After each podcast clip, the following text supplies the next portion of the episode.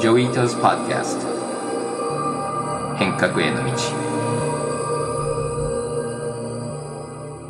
こんにちは伊藤穰一です。今日のテーマは Transhumanism Searching for the Spirit in the Machine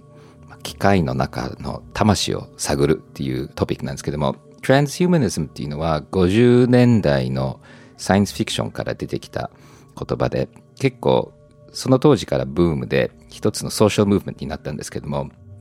トランスヒューマニズムっていうコンセプトは、まあ、人間と人間らしさを超えちゃうと。これ技術を通じて人間が人間じゃなくなると。で、トランスセンデンスという言葉は、こうなんか上に上がるっていうコンセプトにちょっと入っているので、サイエンスとテクノロジーを通じて、まあ、人間が次に進化するっていうコンセプトもちょっと入っていて、そして特に最近、まあ、人工知能とかが出てきて自分の脳をコンピューターにアップロードして完全にバーチャルの世界に入っていくとか遺伝子組み換えで、まあ、死ななくなる不老不死になるとかっていうことも、まあ、含まれていてそしてレイ・クルツウェルっていう有名な、まあ、学者なのかな？あの未来学者みたいな人が、まあ、いろんなカーブがあってそしてどんどんどんどん科学技術が進化してでどっかの時点でこれがもう完全にこう vertical になる縦になっちゃうので、そこが来た時には科学技術がまあ無限になって、それでスーパーインテリジェンスが来るんじゃないかなっていうのも、このトランスヒューマニズムに関係してるんですけども、まあ、特に最近、こう環境問題だとか、伸び率もどっかでやっぱりこうキャップされて、アスムトっていうこう縦に行くっていうよりも、こう S カーブのようにどっかで平らになるんじゃないかなっていう議論の方が最近増えて、少しトランスヒューマニズムのエネルギーは減ってると思うんですけども、でも一部の中ではまだかなり生きてる考え方で、そして2017年、僕メディアラボ時代に実際 AI が魂を持てるかっていう話をしたいなと思ってパネルディスカッションしたんですね。その時はバチカンから神父が一人と、あとは仏教の坊さん、それとハーバード法学部長と、あとは特にこのコンシェスネスをやっている天文物理学者でパネルディスカッションこの同じ題名でやったんですけども、まあ、その延長っていう感じで、まあ、考え方が変わったのかなっていうのと、ちょっと日本の文脈で、同じお坊さん天然と神父のエリック・ソロビアを呼んで、そこにプラススプトニコを混じって、千葉工大でパネルディスカッションして、で、特にまあロボットだとか、高齢化社会の話だとか、まあ、あとは宗教をもうちょっと徹底的に掘り下げていこうっていう話をパネルディスカッションでして、で、結構アートの話、仏教、キリスト教、このあたりをいろいろ議論が出て、まあ、結構面白い話なので、ぜひお聞きください。Humans and the machines. So let me start with just a, a simple framing because uh, Hero, I consider artists and science fiction people as futurists in certain ways. You, you have this incredible gift. では、シンプルな問いからスタートしてみます。まずは、アーティストのスプツニコさんから。アーティストや作家は未来を見据える力がありますからね。What do you think should be, as an artist, um, as a technologist, some of the things that designers or tech designers should reflect on? 人間が進化を遂げ、AI や機械学習など大掛かりなテクノロジーを手に入れることができるようになりました。こうした中で人間と機械の関係のあるべき姿は何なのでしょうかあなたには未来を想像する素晴らしい才能があります。未来はどのようにあるべきだと思いますか It's a very complicated, difficult question, but um, I think one aspect I like to touch about transhumanism トランスヒューマニズムの議論では多くの場合、技術によって人間が進歩するといった考えが根底にあるように思います。ここ5年10年の間、多くの人々は、インターネットをはじめとした技術が文明を進歩させ、人類を進歩させると思い込んでいたように思います。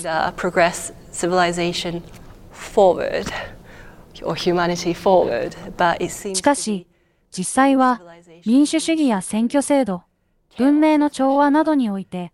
ある種の混乱を生じただけのようにも思えます。そこが気がかりな点です。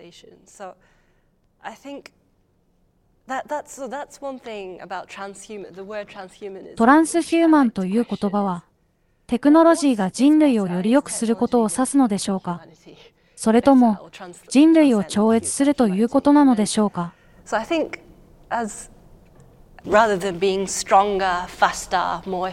より強く、より早く、より効率的になることよりも、貧困や誤解など、社会で解決しなければならない問題を解決することの方がもっと超人間的なのではないかと、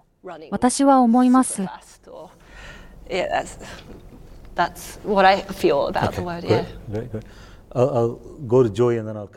ジョイさんはこれまで長い間、テクノユートピアを掲げた人々と伴走してきたわけですが、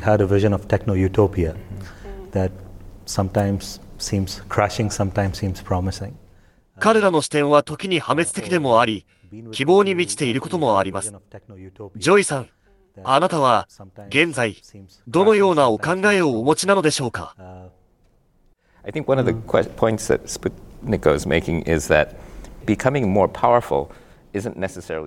テクノユートピアンの多くは、パワーを得れば得るほど賢くなれると信じているように思います。ですが、実際は必ずしもそうではありません。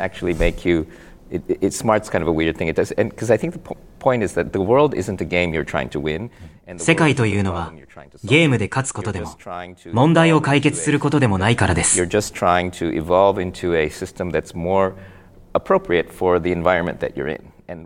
自分が置かれている環境に対して、より適切なシステムに進化させようとしているだけなのです。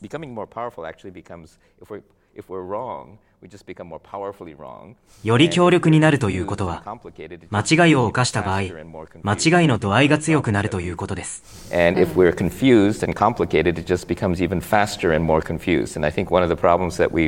Are facing is we're like putting jetpacks on everything, but we're all pointed in uncontrollable ways. So I, 混乱し複雑化した場合は、小高速でさらに混乱するだけなのです。つまり、現在我々は、ジェットエンジンを積んだ状態で、制御不能な状態に陥っているようなものなのです。シンギュラリティを信奉する人たちは、計算能力さえ上がれば、最終的に賢くなると信じていることです。ですが、最近の研究では、コンピューターは倫理的問題を解決することはできないという結果が出ています。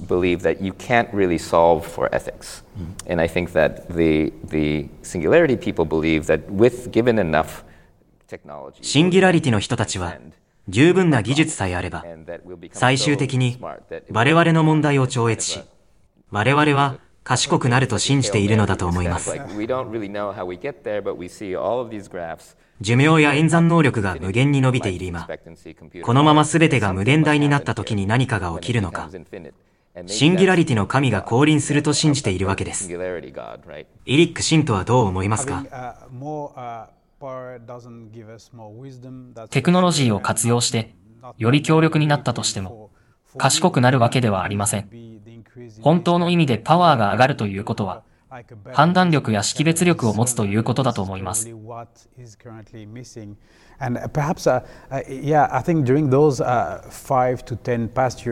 過去10年の間に、イノベーションと進歩の間には、差が生じるようになったと思います。困りましたね。これではパネリスト全員が 同意見なので、議論が進まなくなってしまいます。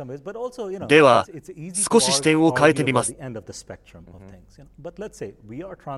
シンギュラリティに到達しているかどうかという議論はさておき、我々はすでにある程度、トランスヒューマン的に進化しています。Should we get rid of those technologies because we want to be fully human or experience being fully human. 人工心臓やロボット義足などは保守的な人から見ればトランスヒューマン的なものであると言えるでしょう。これらの技術とどのように付き合うべきだと思いますか？我々はテクノロジーに頼らない生身の人間として生きるべきなのでしょうか？足首が弱く何度も手術をしていた少女の話を聞いたことがあります治療を何度も試みましたが、最終的に彼女は足を切断し、ロボット義足を手に入れ、走り回るようになったそうです。きっとポイントはそこだと思います。必ずしも常に生身の人間のままで生活しなくてもいいように思います。ありのままの人間の姿で生きることは、必ずしも技術を否定することではありません。義足は使うべきです。テクノロジーが発達したからといって、人間でなくなることはないからです。What makes us human or unhuman, inhuman? I mean, and very often this is just like the moral choices and the way you interact with the others and so on. That's 私が申し上げたいのは、私たちを人間らしく、あるいは非人間的にしているのは一体何なのかということなのです。どういった形で社会に貢献するのかが重要なのです。So for me, the human being is like, like, it's not like an entity, it's not a, 人間とは何かを入れる器ではありません。他の人とつながって初めて人間となるのです。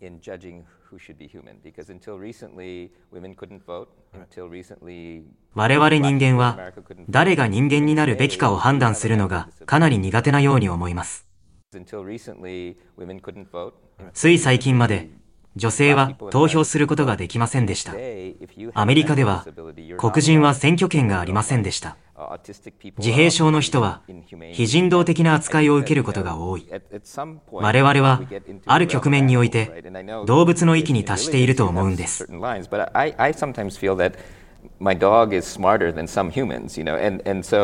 時折、犬の方が人間よりも頭がいいと思うこともあります。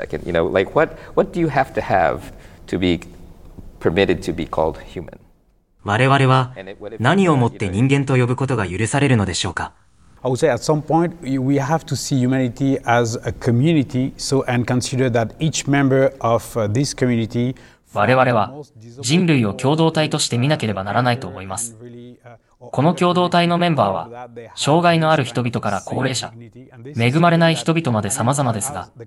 全員が同じ尊厳を持つ存在だということです。I mean, uh, as the Catholic Church is fighting for Uh, that we don't remove the dignity of someone because he or she is disabled or カトリック教会はこれまで、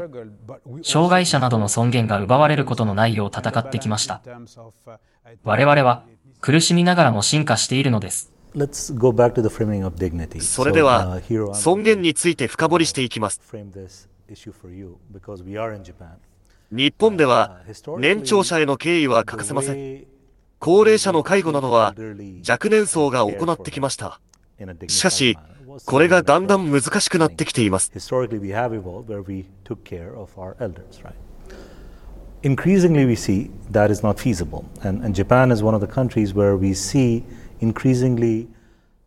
日本では介護ロボットの開発が進んでいます。介護の時間が取れない人間に代わって、ロボットが介護を担う。because humans are not there. They don't have time, apparently, or they don't think that they're responsible for it. 尊厳を保つ人間同士が関わる介護とロボットによる代替。この二つの関係をどのように対処すればよいと思いますか interaction versus putting the machine in the middle. Well, th- th- it's an interesting question because, yeah, Japan's an aging country, so there's been a lot of. I, I think. 高齢化社会を迎えた日本にとって興味深い質問ですね。I, I so I, my mom, my mother, she's in her 70s. 私の母は70代なのですが、日本に住んでいて、英語を話す友人があまりいないので、私が毎日電話をかけて会話をするようにしています。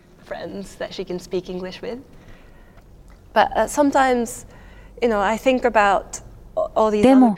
中には母親に毎日電話できない人もいるわけです。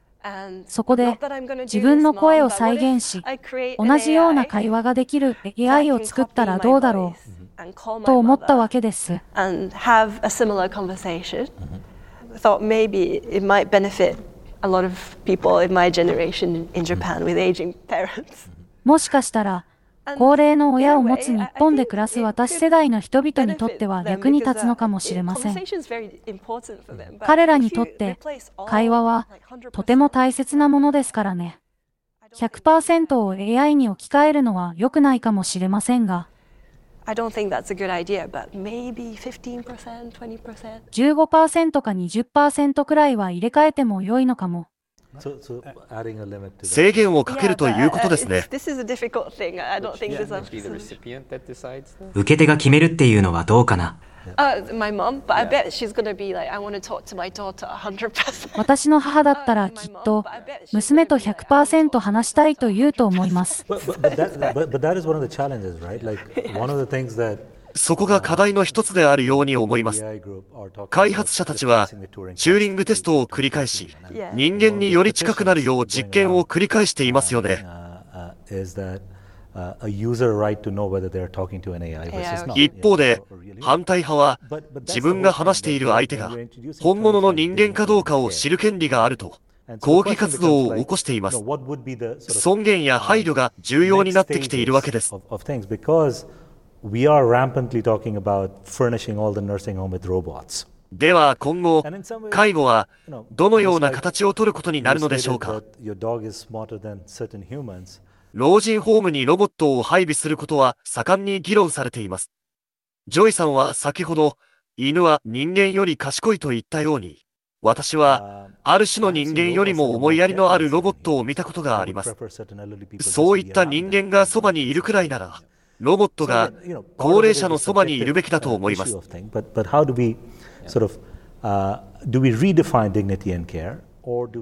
我々は尊厳や配慮を再定義すべきなのでしょうか。それとも、このギャップを埋めるために他のメカニズムを作るべきなのでしょうか。ロ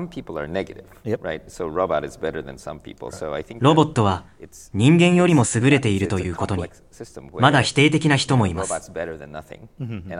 ロボットがいれば何もしないよりはいいけれど、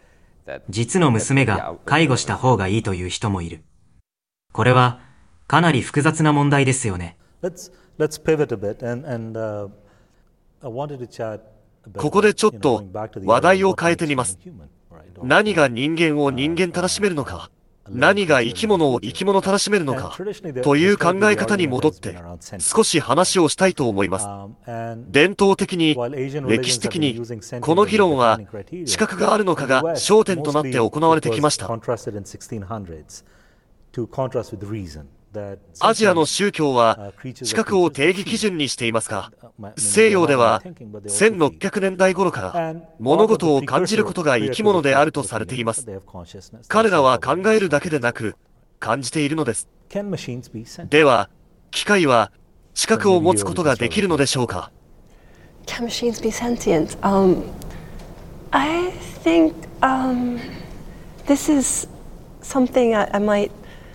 I, I think it's all up to how humans perceive. Mm-hmm. A lot of it is up to how humans perceive how 機械は知覚を持つことができるのか私は人間がどのように認識するかによって決まると思っています機械に知覚を与えるかどうかは人間の認識次第だと思うのですロボットの犬が人間に蹴散らされている動画が話題になったことがありましたね。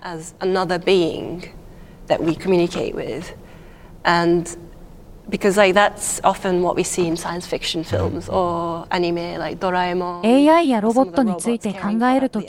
私たちはロボットを私たちがコミュニケーションをとるもう一つの存在と考えたくなる傾向があります。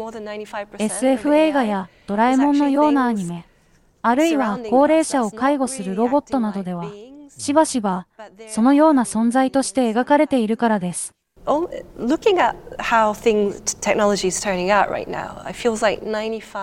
しかし実際には、ロボットのほとんどがもう一つの存在としては認識されておらず、どちらかというと、私たちがどう感じ、どう考えるかに多大な影響を及ぼしているように思います。TikTok や Facebook、Twitter は毎日どう感じるかに大きな影響を与えています。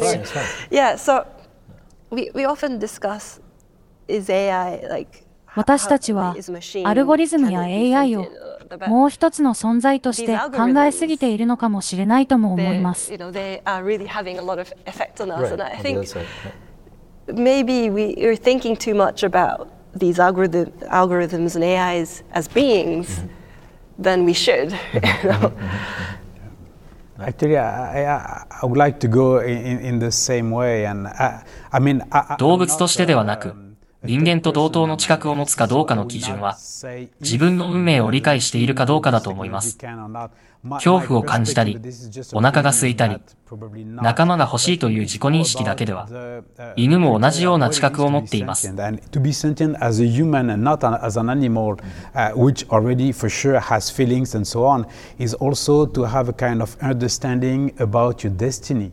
人間とは、自分がどんな存在であり、どんな人になりたいかという違いを見分けることができる生き物だと思うのです。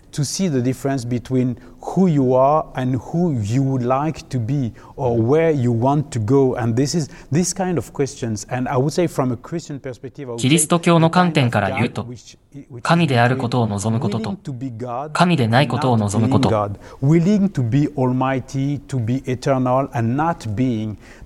全能であることを望むこと、永遠であることを望むことと、そうでないことの間にあるギャップと言えるでしょう。このギャップこそ人間の苦しみの主な原因である。私たちは常にこのギャップを埋めようと試みますが、それは不可能です。そして、同時にそれが人間を人間たらしめているものであり、人間を前進させるものでもあるのです。Uh, it is, uh, probably then we'll consider it sentient, but uh, I agree with you いつの日か、機械がこのような感覚を持つ日が来たら、機械に知覚があると言えるとは思います。AI-based technologies. But if I think if you approach it from cognitive science, there's a little bit of a different way to describe it. So 認知科学からアプローチすると、ちょっと違う表現があると思うんです。One of the ones that cognitive scientists think about is humans imagine a future. 認知科学者によれば、人間と動物の最大の違いは、人間が未来を想像することだと言います。どんなことが起きるかを想像することは、ほとんどの動物はできません。ですから、想像力が一つです。そして、もう一つは、これと関連しているのですが、モデルを考え出すことです。これは未来と少し関係があります。こ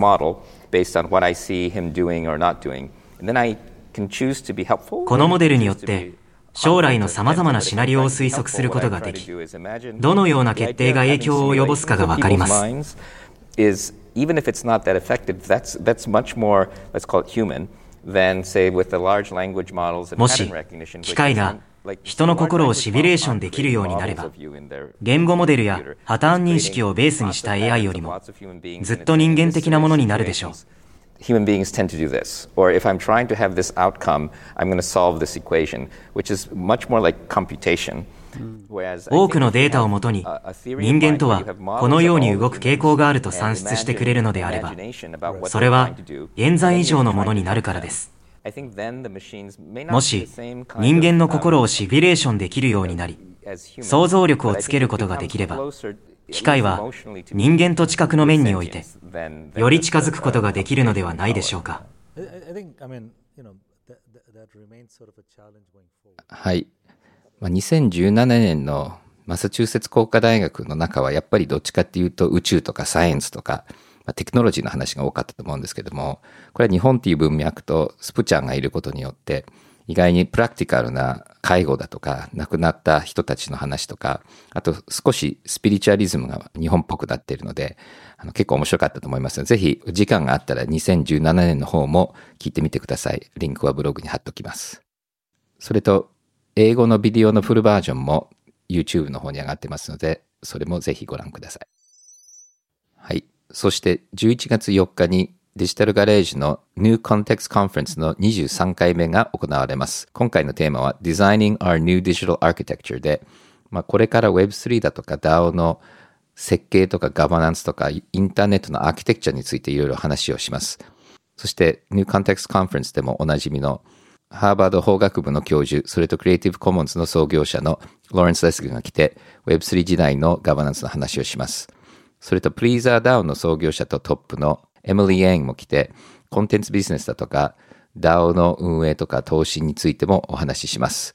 ぜひ Peatix でサインアップしてください。今回は無料です。NCC とデジタルガレージで Google してください。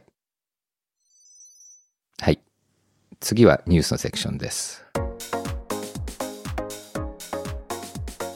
仮想通貨の交換業者からなる自主規制団体の日本暗号資産取引業協会が仮想通貨の上場前審査を12月中に原則撤廃することが、ブルームバーグの報道で明らかになりました。はい。2018年のコインチェック事件以来、日本ってかなり厳しくなって、それの結果、この自粛規制団体 JVCEA ができて、そしてなかなかトークンを日本では公開したりリストできないようになっていて、まあ、今、例えば DAO を作ってそのトークンをトークン公開するか、エクスチェンジに載せようとすると、ソースコードだとかその技術的な監査を JVCEA が行わなきゃいけなくてでこれ下手すると数年かかるっていうふうに聞いていてお金も結構かかります。そして基本的にはダメ。そして監査されて OK になればやれると。ですでに他の交換所にも出てるトークンも違う交換所に載せようとするとそれももう一回監査しなきゃいけないっていうのがあってそして Web3 のためにはこれを緩めないとダメだよねっていう話を随分して、この金融庁が監督している自粛性団体のプロセスをやっぱり緩めていかなきゃいけないよなっていう話は随分いろんなところで出てきて、そして前進しているということはすごくいいことだと思います。ただやっぱりアメリカ並みになるのにはまだまだいろいろやらなきゃいけないので、今年中で行われるような変化だけではまだそこに行けないんじゃないかなと思います。まあ、来年の3月には基本的にさっさとできるようになるっていうふうには言われているので、それはすごく楽しみにしてます。今、日本だと本当に100ちょっとぐらいしかトークンって公開できてないけれども、確かアメリカのコインベースだともう200以上だし、FTX だと300以上なので、やっぱり商品の数がもう圧倒的に違うので、結構日本の投資家は日本のちゃんとした交換所を使わないで、海外の交換所を使っちゃってるケースも多いので、日本のルールをちゃんと守ってちゃんとやるような交換所を増やすためにも、これ緩めていかなきゃいけないんじゃないかなと思います。ブラジルのデジタル銀行、ヌーバンクは19日、独自の仮想通貨、ニューコインをリリースする計画を発表しました。ニューコインは、ポリゴン上に構築され、約7000万人のユーザーに提供されるということです。はい。まあ、銀行とか信託銀行とかがトークンを作るっていうのは結構重要な面白いトレンドで。で日本はステーブルコイン法ができて三菱信託とかもプライベートチェーンではステーブルコイン作ってこれからパブリックチェーンでやろうとは言っているんですけども、まあ、今回の Nubank のトークンってちょっと面白いのはステーブルコインじゃなくてなんか DAO のトークンみたいに変動するっていうトークンなのでちょっと面白い実験かなと思います。ちょっと目的が何をしたいのかちょっと僕もよくわからないんですけども、まあ、限られた人数で、まあ、実験的に公開してるっていうふうに言われているのでどういう方向に行くのかちょっと見てみたいと思います。それと彼らはなんかポリゴンのブロックチェーンを使ってるみたいなのででポリゴンはあの日本でもあのユリコ・ビールさんこの番組に出たことあるあの代表者もいますので意外にポリゴンっていうのはまあ、インターフェースがちゃんとできていてこういう事業開発も行ってると思うんですけどもポリゴンは一番 Web3 では使われているイスリアムのブロックチェーンと同じ言語、EVM という言語なので、まあ、イスリアムのために書いたソフトウェアはポリゴンで動くけれども、ポリゴンの方がガス代が圧倒的に低くて、まあ、決済コストも低いので、まあ、スケーラブルに細かいものを出すためには、まあ、ポリゴンの方が低いコストでスケーラブルなので、こういうようなところでディプロイされていくのは、あの最近増えてるんじゃないかなと思います。インド警察がパブリックブロックチェーンをベースにした苦情ポータルを開設しました。住民からの苦情を警察側が勝手に改ざんできないようにすることが目的だということです。はい。これもまたポリゴンのアプリケーションなんですけども、この改ざんできないところってすごく実は重要で、で日本だとあんまりこう警察とか国が改ざんするっていうまあ、ストーリーなくはないけどあんまりないと思うんですけども、まあ、インドとか他の国ではかなりこれがよくあることなのでそういう国では国がいじれないところに書き込むっていうのはこの国民のバリューとしてすごく高いと思いますのでこういうケースをすごく想像はしてましたけれども実際にやってるのを聞くとすごく面白いと思います。じゃあお便りのコーナーです。最初のお便りは AJ さんからです。いつも番組を楽しく拝聴させていただいています Web3 や最先端技術の話題は SF 小説を読んでいるかのような気持ちにさせられます高額で取引される NFT アートも刺激的ですが、最近は直接利益を生まない NFT にも興味を持ちました。ソウルバウンドトークンのような面白い仕組みや試みなどがあれば教えていただきたいです。Twitter のフォロワーやいいね、リツイート数などのように、これからの時代は直接利益を生まないことで評価されていくのだと思っています。直接利益を生まない NFT も同様になっていくと予想しています。はい。私も個人的にすごくお金に換算できないものの価値を、まあ、トークンや NFT で管理したり、そういうコミュニティに貢献することをすごく興味持ってるんで、まあ、そういうのいろいろアイディアも集めてますし、実際実験を行ってるんですけども、実際我々の方で行ったもので言うと、うちのピトパのチームが、この間、千葉工業大学の学歴証明書を NFT にしたんですけども、これはお金の価値がないけれども、まあ、コミュニティの価値があるトークンとして面白かったと思うんですけども、これも実はソウルバウンドトークンなので、それ受け取った学生は他のところにそれは転送できないっていうのも一つのフィーチャーになっているので、実際、あの、そういうものはやってます。それと、うちの変革コミュニティのトークン、これは ERC20 っていうので、これは NFT ではなくて暗号通貨みたいなトークンなんですけども、最近のバージョンだと、我々のコミュニティの中の人のお財布の間でしか送れないアラウエスト型になっているので、そうすると不特定多数の人と交換できないので、我々のコミュニティのルール、お金に換算できないとか、まあ、投資目的ではないっていうルールを、まあ、 enforce しやすいっていうことがあるので、だからそういう意味で言うと、こう、NFT を100万点ミントするとちょっと通貨みたいだし、トークン、ERC20 のトークンをコミュニティの外で使えないっていうと、意外にこれは通貨じゃないような動き方になると思うので、だからどっちかというとなんか今、NFT っていうのは暗号通貨ではなくて ERC20 の fungible token は通貨だっていうふうに言われてるんですけども、でもやっぱり機能を変えると NFT も通貨になるし、通貨のようなトークンも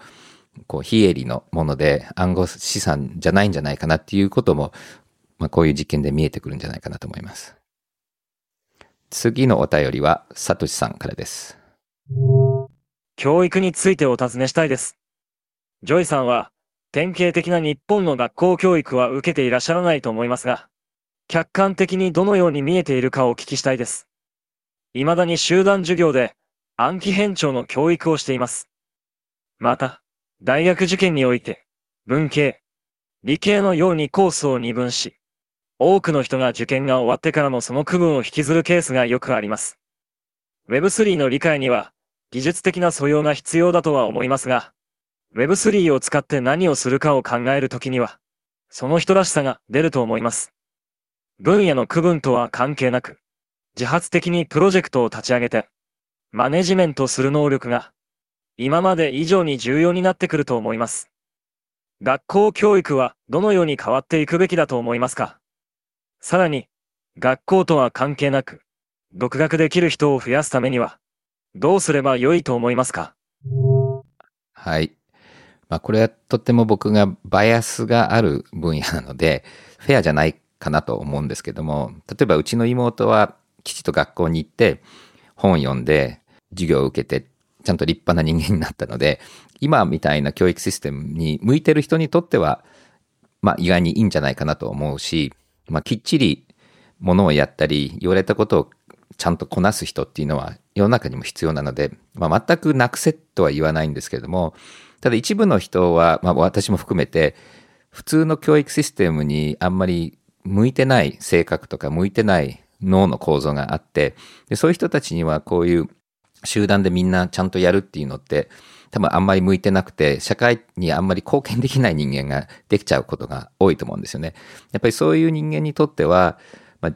自分が興味があるものを追っかけてプロジェクト型とよく言われてると思うんですけども、まあ、自分の心の中のパーポスとか自分のこうハマる興味を見つけて、それを必死に追っかけてるうちに、まあ、いろんな学びが起きるっていう学び方と、それとやっぱり分野に分けてスペシャリストを作るっていうのも一つのやり方としてありだと思うんですけども、やっぱり分野を横断するとコミュニケーションが難しくなったり、深くいくこうリゴラスのあの学術的なこう定義とか、あの問いっていうのは難しくなってくると思うんですけども、逆にこう分野をまたがないと見えないものとか、分野またがないとできないところとか、新しい分野を発見するための冒険とかっていうのは、これ、またがなきゃいけなくて、そういうのをまたいだり、そういう箱に入んない人たちをそういうとこに、まあ、行かせるっていうのは、すごく重要だと思うんですね。で、これはなかなか、まあ、アメリカも意外にそうなんですけども、なかなか今の従来の教育システムではできないと思うんですよね。で、やっぱりインターネットができることによって、いろんな人たちとコミュニケーションとって、自分が興味があったらどんどんどんどん情報をかけることができたので、まあ、学校の中で情報を提供するっていうシステムよりも、外で情報を受けて、学校の中でコラボレーションしたり、メンターシップを受けたり、まあ、あとは社会的なこう、リーダーシップのやり方とか、プロジェクトの作り方とか、自分の心の勉強をするっていうために、こうなんか、よくフリップクラスルームって言うんですけども、こう裏返しにした方がいいんじゃないかなっていう議論は随分あって、で、Web3 になってくると、情報がどこからでも手に入るだけではなくて、こうプロジェクトを作ったり、マネジメントをするとか、責任を取ってなんかこう、あの組織を作ることができるので、なかなかこう組織を作るっていうのは小さい時とか学生の時できないことが Web3 になるとできるようになるので、そういう組織論とか、組織論だけじゃなくて組織の中の生き方とか、組織の新しい発見とか進化をするっていうのも、多分これから、まあ、学校っていうか、学校に行く年齢の時にいろいろできるようになって、ってくると思うんですね。で、問題は学校っていうのは結構学校自身が組織で、で、結構教育学っていうのは意外にこの学校っていう組織と仕組みを前提にしたこう学びとかあのを考えているので、この学校そのものがなくなったらどうしようかっていう学びの研究っていうのは意外に教育学の文脈の中では行われないんですよね。だからなかなか、まあ、世界どこを見てもそうなんですけども、そういう教育省みたいなところとか教育学部っていうのは結構学校前提にやってるんですね。で、意外に教育っていう言葉よりも学びっていう言葉とか、まあ、心理学だとか、あとは例えば人類学とか文化人類学の人たちが意外に学びの未来とかをやっていて、でそういうところから結構面白い実験出てくるんですけども、それがなかなか学校の中に入っていくのって、まあアメリカでも難しいけども、日本の方がもっと難しいんじゃないかなと思うんですよね。で、まあだからっていうわけで多分学校の外のイノベーションっていうのが結構活発に起きて、そこからじわじわと学校に入っていくのと、あともう一つはよくこの番組で neurodiversity の話してると思うんですけども、まあ、自閉症の子たちのサポートシステム、発達、あの、障害支援とかのところでは、意外にまた新しいテクニックとか技術があるので、で、そこでいろいろやってる、まあ、僕らなんかよくフロアタイムの話してるんですけども、まあ、子供の気持ちとか、この発達のところをちゃんと育てるっていうのって、これは発達障害の子向けにも、あの、すごく効くんですけども、実は結構普通の子たちにも効くんじゃないかなっていうので、そういう分野からも新しい研究が出てくるんじゃないかなと思うので、ただ、教育のシステムどう変えるかって、これすごく社会にとって大きな課題と話題なので、これは変えなきゃいけないと思うんですけども、かなり大きな革命が必要なので、どうやって始めたらいいかっていうのを僕も悩んでます。最後のお便りは、磯力さんからです。小さい頃より足に障害があり、医療に関心があります。医療分野でブロックチェーンの活用例などがあれば教えてください。はい。まあ、医療とブロックチェーンは随分いろんな話は今出ていて、で、私がいたメディアラボでも MedRec っていうこの医療レコードとブロックチェーンどうするかっていう話を Ariel Ekblad っていうまあ、彼女のマスターでその論文出して、で、彼女はその論文2017年ぐらいに書いてるんですけども、で、最近慶応大学とか千葉工業大学とか、まあ、藤田学院とかで、このメディカルと Web3 の話はちょっと始まっているんですけれども、これからいろいろできてくると思いますが、あんまり代表的な例はないと思うんですね。で、まあ、障害の話で言うと、僕がいたメディアラボで足を切断して義足で歩いてるビクトリア・マデスカっていうアーティストが結構 NFT をやって話題を受けてすごく成功していて、今年彼女も日本に来てあのいろんなイベントやるので番組でも紹介したいと思います。最後は家紋のコーナーです。今日の問題はこちらです。ブラジルのヌーバンクとそしてインドの警察が使ったブロックチェーンの名前をお答えください。答えを打ち込むときには大文字半角英数字で打ち込んでください。最新のメンバーシップ NFT 持ってない方はぜひお便り送ってください。お便りを番組で使いましたら NFT の受け取り方への説明のリンクを送ります。はい。今日はここまでです。また来週。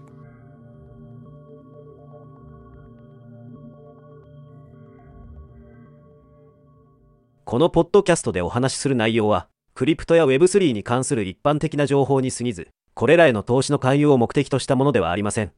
また、特定のトークンなどの推奨を目的とするものでもありません。クリプトの投資と売買は、とてもリスクが高いものです。自分もやりたいと思ったら、プロのアドバイスをもらってから参加してください。また、最終的な投資決定は、皆さんご自身の判断でなさるようにお願いします。デジタルガレージは、危険な海に最初に飛び込むファーストペンギンスピリットを創業以来大事にし続けています。これから来る Web3 オープンソース時代を見据えたテクノロジーで新たなビジネスを生み出す仲間を募集しています番組詳細欄にあるリンクよりぜひご覧ください Web3 is here. Join us. Join the first penguins. New Context Designer Digital Garage